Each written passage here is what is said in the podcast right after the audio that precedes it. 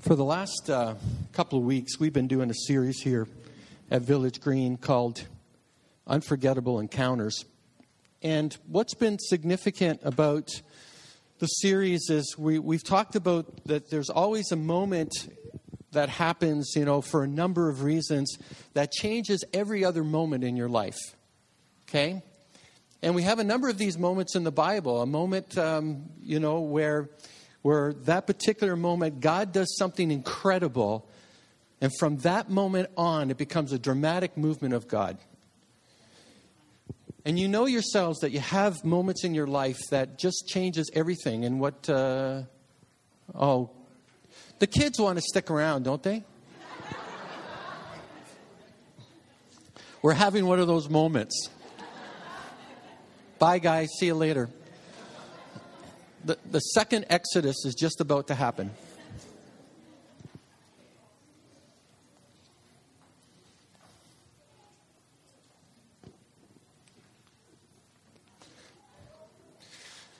By the way, again, congratulations to the Ferneri, Bouchard, and Vanderlyn family, okay? That was significant. God bless you guys. Yeah, absolutely.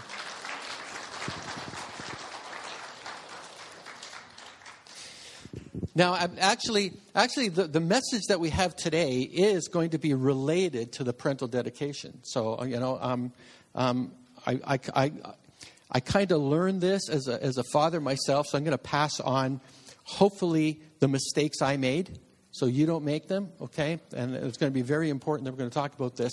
But there's going to be a test coming up, too, all right? Because I'm a teacher and I'm used to giving tests, all right? So you don't like receiving tests, do you? Okay, all right. All right. So we're talking we are talking about moments and we talked about and, and there's a moment in the Bible that I think is very significant. And if you if you know your Bible at all, we're talking about the person called David, who is the second king of Israel. And there's a significant moment in the Bible where the life of David becomes dramatically changed. And that's when God told Samuel to go and anoint the next king of Israel and he said to go to the house of Jesse and go and anoint who I tell you is the person you need to anoint. Now, what the text doesn't tell you is that Jesse had a whole bunch of kids, eight of them, all boys.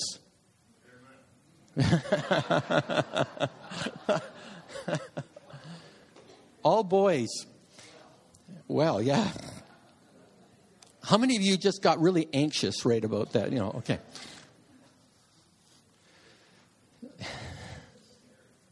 One by one, one by one, as Samuel was asking for the sons from the oldest down, one by one, the son would come up and Samuel would say, This has got to be the one. This has got to be the one. This has got to be the one. And there's a, a, particular passage that I want us to read right away. And here's where the test is going to come. You need to understand this passage really well. Here's the passage that we're going to look at right now. So, as the, as the children are coming up, but the Lord said to Samuel, and he repeated it, but the Lord said to Samuel, I know a bit of a mistake there on my part, okay? But look at the passage, what it says don't judge by his appearance or height for I have rejected him. The Lord doesn't see things the way you see them. People judge by outward appearance, but the Lord judges the heart. Okay? Can I have the next slide, please, Aiden? Thanks.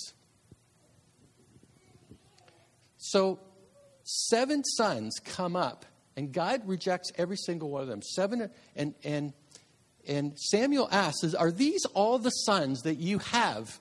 And Jesse says, No, no, you know, they're still the youngest, number eight, okay?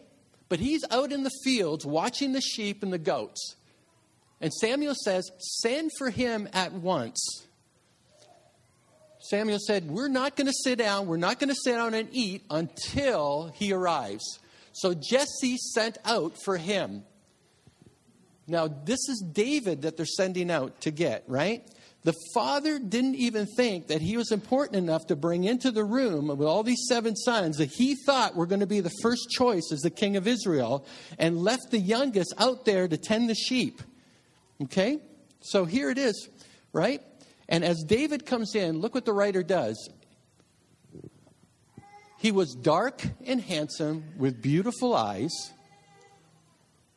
And all the girls went, woo, okay. And the Lord said, This is the one, anoint him. What's the test? What's the problem with this text? Anybody catch it?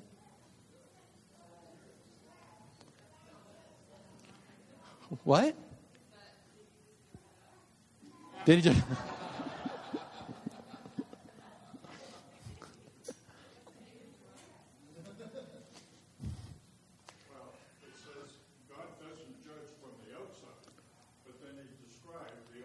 the outside appearance.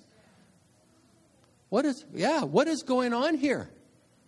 Okay? We just got told that God does not judge the outside of the person. People do that. We do that. We judge a book by its cover, right? We say this person, you know, all this stuff. And meanwhile, as soon as David walks into the room, whoever the, you know, the writer goes, oh, he was beautiful.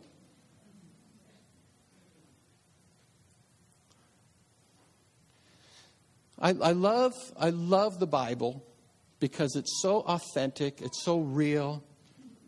You know, it speaks absolutely to the heart of who we are as individuals.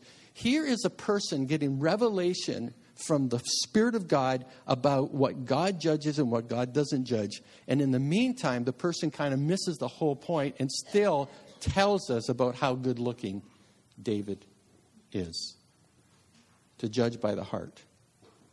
I think it's fascinating that right in the text, we have an example of someone who's kind of missing a little bit of the point, even though this is Holy Scripture and even though it's relating something that the Spirit of God allowed. But isn't that, isn't that honestly the tendency that each and every one of us has? Even, even as a parent to our own children, don't we want them to be the picture perfect child in every way?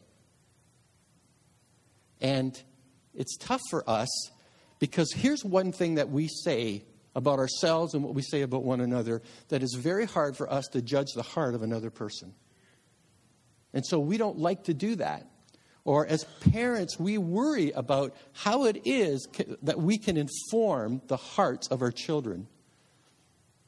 You know, one of, one of the things that we, we attempt to do, you know, um, with, our, with our kids is ask them how their heart was as opposed to how their day was. Ask them in the evening when you pray for them what is happening in your heart? What is going on? Now, that's not an easy thing to gauge. And it's not always an opportunity for them to be honest. It's not always an opportunity to tell the truth.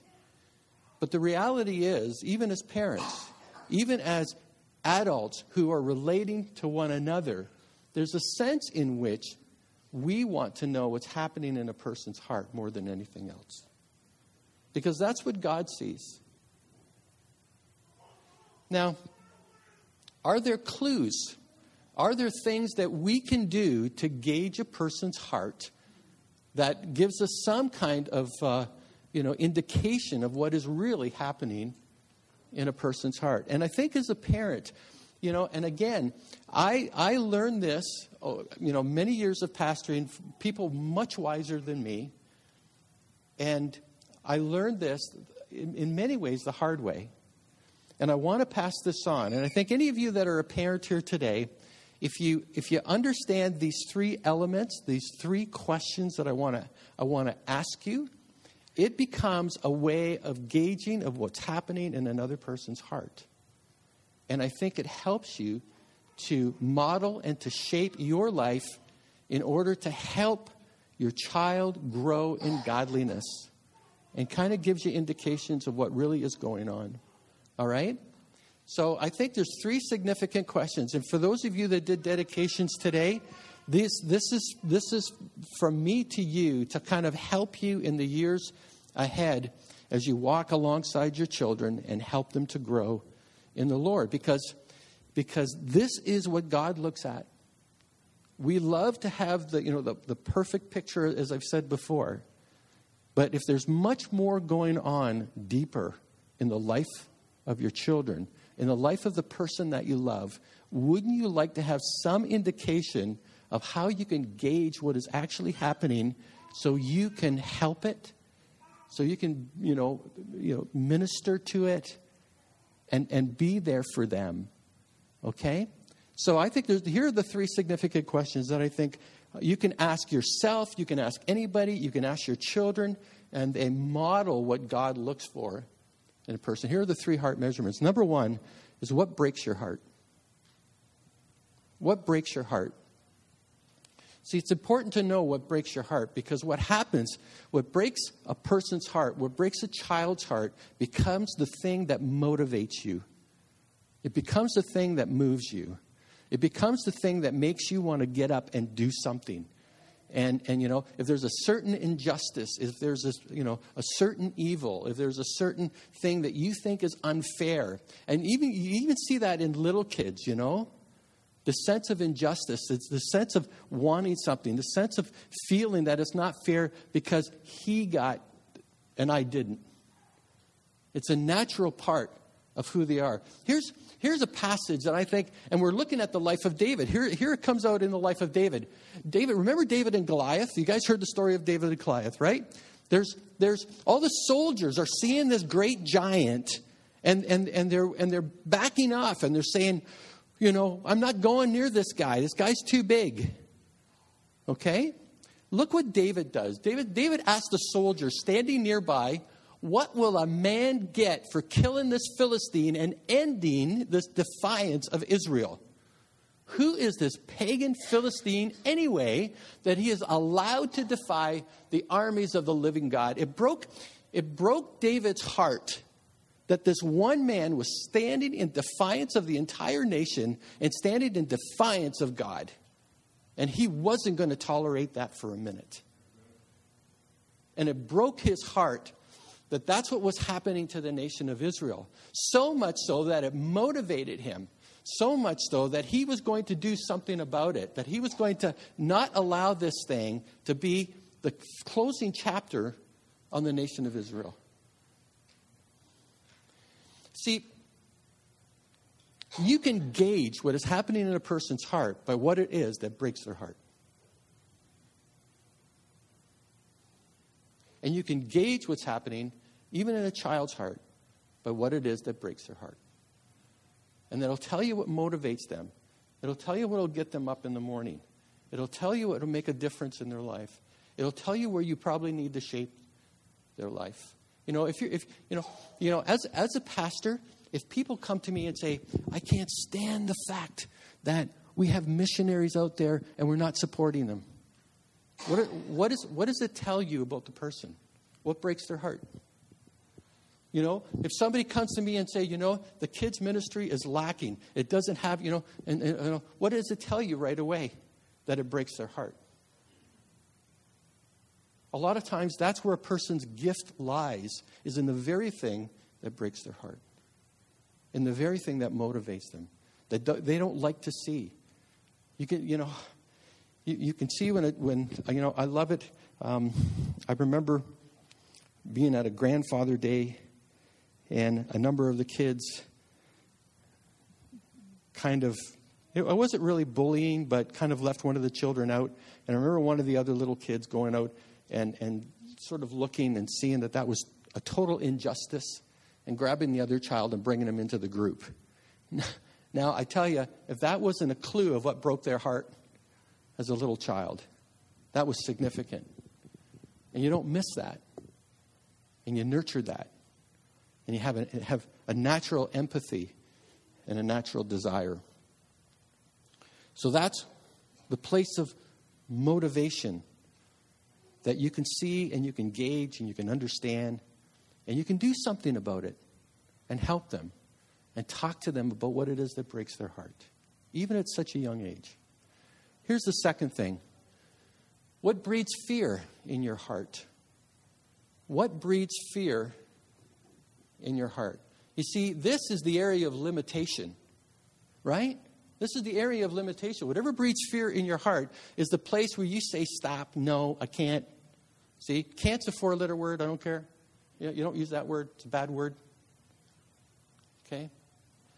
But what breeds fear in your heart? Um, David, at one point in his life, took a census that God did not approve of.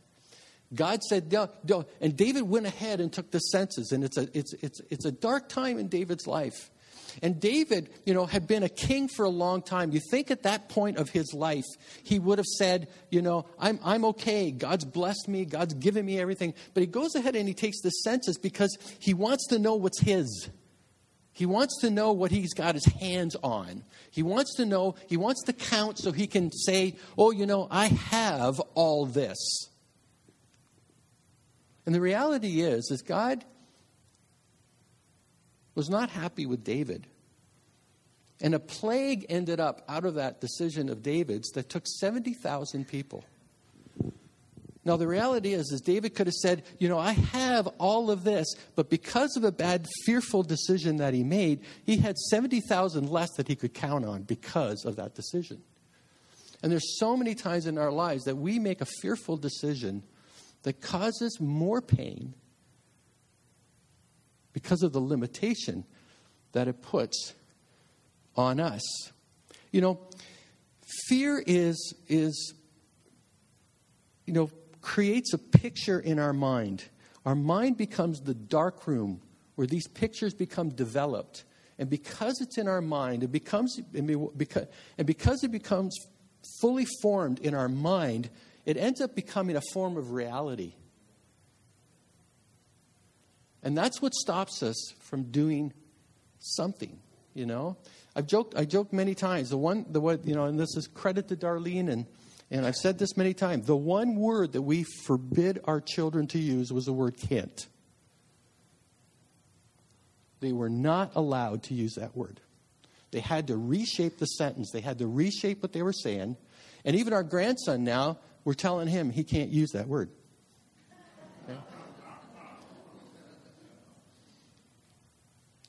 But the word can't, even in a young child, immediately shuts down any opportunity of trying, any opportunity of saying, you know what? Maybe if I do something about it. And here's the other thing if you try and fail, that's okay too. We don't give failure half as much credit as it, as it needs to have. Failure, in many ways, is the best teaching tool that we have. You're not always going to succeed. You're not always going to do it right. You're not always going to make it perfect. You're not all, you know, all of that kind of stuff. And because we have this mis, misunderstanding of what success really looks like, that many of us don't even venture out because we have this fear of failure. But the reality is, the most successful people failed many times, and that's what actually brought them into success. So, again, as parents, what is it that evokes fear in your child? What is it that evokes fear in you? Because a lot of times that's an indication of where your greatest limitations in your life are going to be. And the biggest regrets of life. Here's the last one. What shapes your heart? What shapes your heart? Now, we're talking about what is it that influences your heart. Because, you know, whatever your input is becomes your output.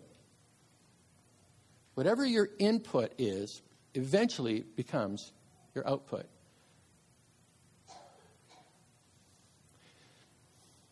The thing that we can do as parents which is daunting. The responsibility, many times, and especially in, in the culture and the world that we live in, is so, so difficult. I, you know, I, I, I, I do my best on a weekly basis just to pray for parents because it's such a daunting task nowadays.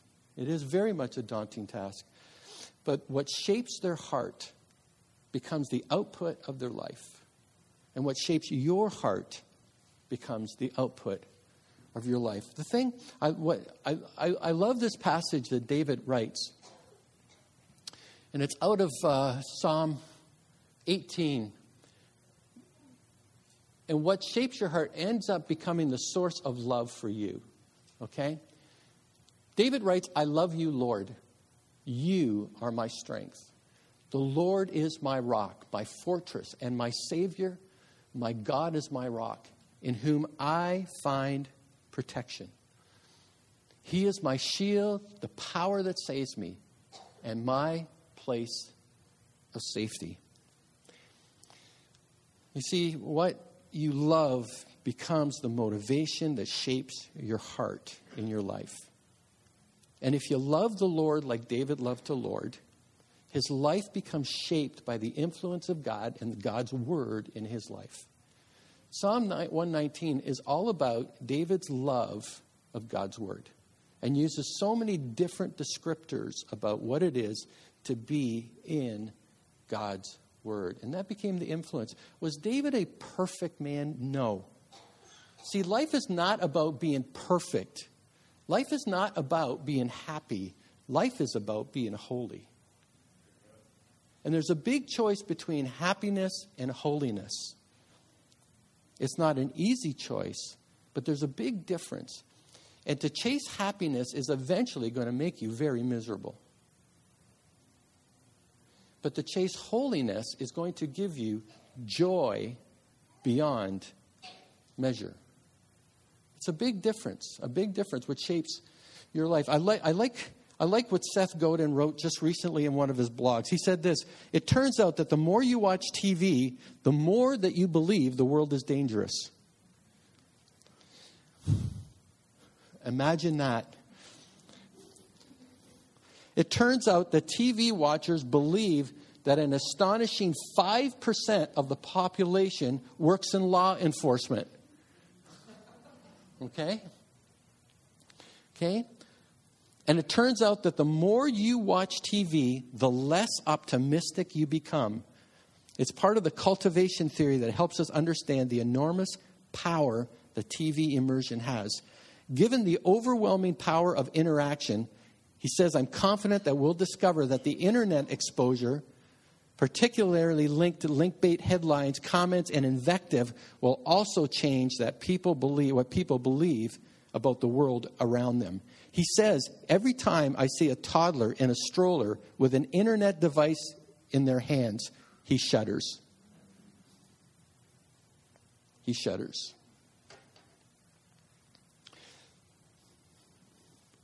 That is the third thing that's so very important. And that is the place that we can have a responsibility. That is a place where parents can have the responsibility because we know we can help to shape a person's life by our own lives and our own belief in Jesus and our own belief in the Word.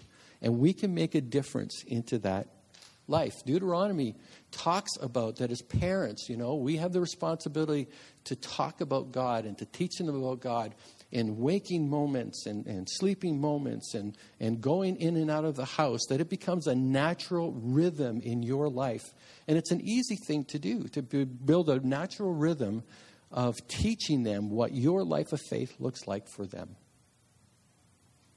Because if there's one thing we feel helpless about, is not having influence in our child's life. I've heard that from people, and it's almost unbelievable. We have an enormous opportunity to influence them in the way they go. And don't take for granted the influence that we can have on one another. You know, in the Old Testament, when a law was given, when the covenant was given, two copies were made. One copy um, was kept in heaven, this proverbial kept in heaven, and it was God's copy. The other copy was with the community of faith, with the Israelites. And that became their copy. There was always two copies of the law and two copies of the covenant given. And it's interesting that when we get into the New Testament, some of the language changes. Um, here is what the Apostle Paul, uh, not the Apostle Paul, the writer of Hebrews, okay, talks about the new covenant that is made with the people of God today. And God writes this This is the new covenant I will make with my people on that day, says the Lord. I will put my laws in their hearts, and I will write them on their minds. It's a powerful passage, reminding us that God looks at the heart, that the things that reside in the heart is where God looks, where God cares, and where God wants to do his greatest work. There are some of you here this morning who are struggling with something in your heart that God knows about. There's something here this some of you here this morning that God wants to change your heart. There's some of you here this morning that God wants to heal your heart. There's some of you here this morning that God wants to touch you in a way that you have been longing to be touched for many, many years. And no one else knows.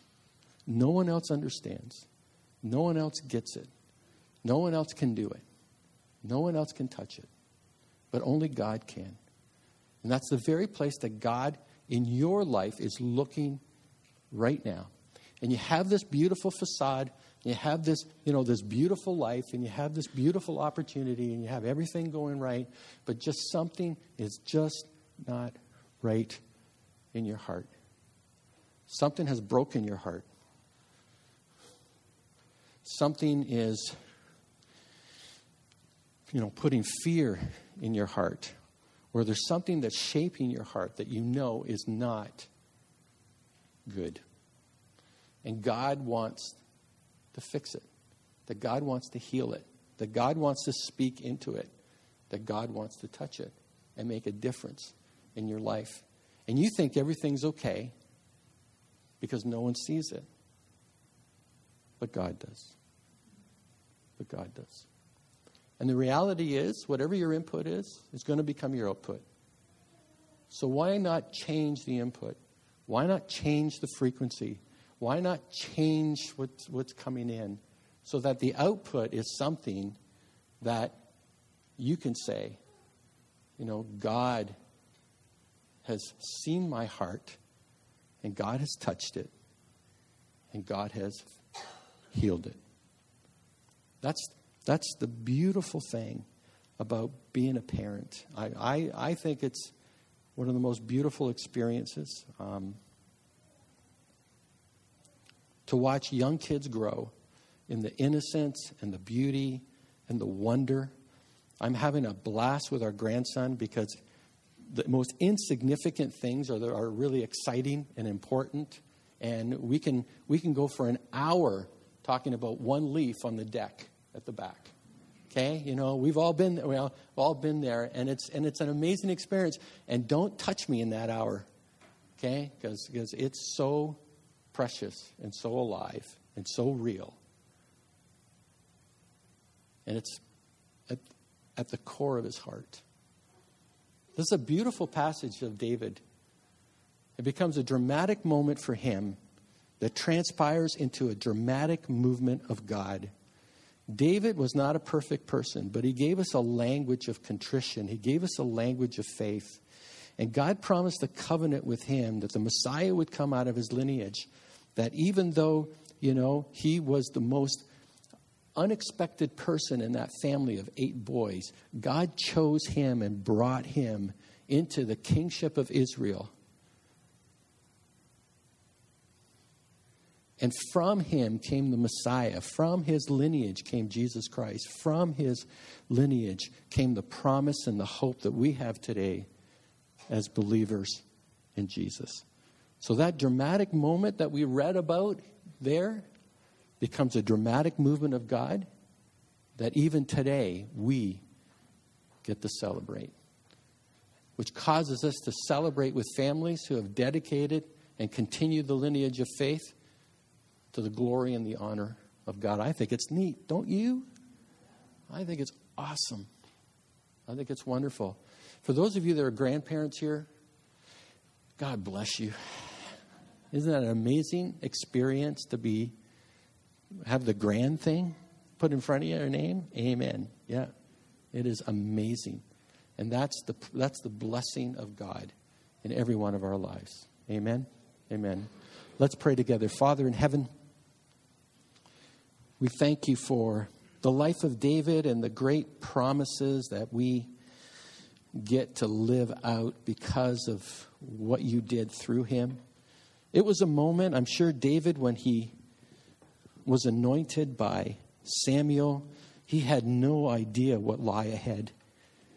But Lord, we can read in the scripture how you used David and how the nation of Israel was changed and how you bless them and how you bless us through the Messiah, through Jesus Christ, and the promise that we have to continue today until you return, Lord. So, Lord, as we commit these families to you, I thank you for these children. I thank you for the incredible, good, and perfect gift that can only come from you. And as we celebrate as a community of faith, we give you all the praise and all the glory. And we thank you for a life of faith, a life committed to you, where we see all things through your eyes. So, Lord, again, may you bless us. We ask these things in Jesus' name. Amen.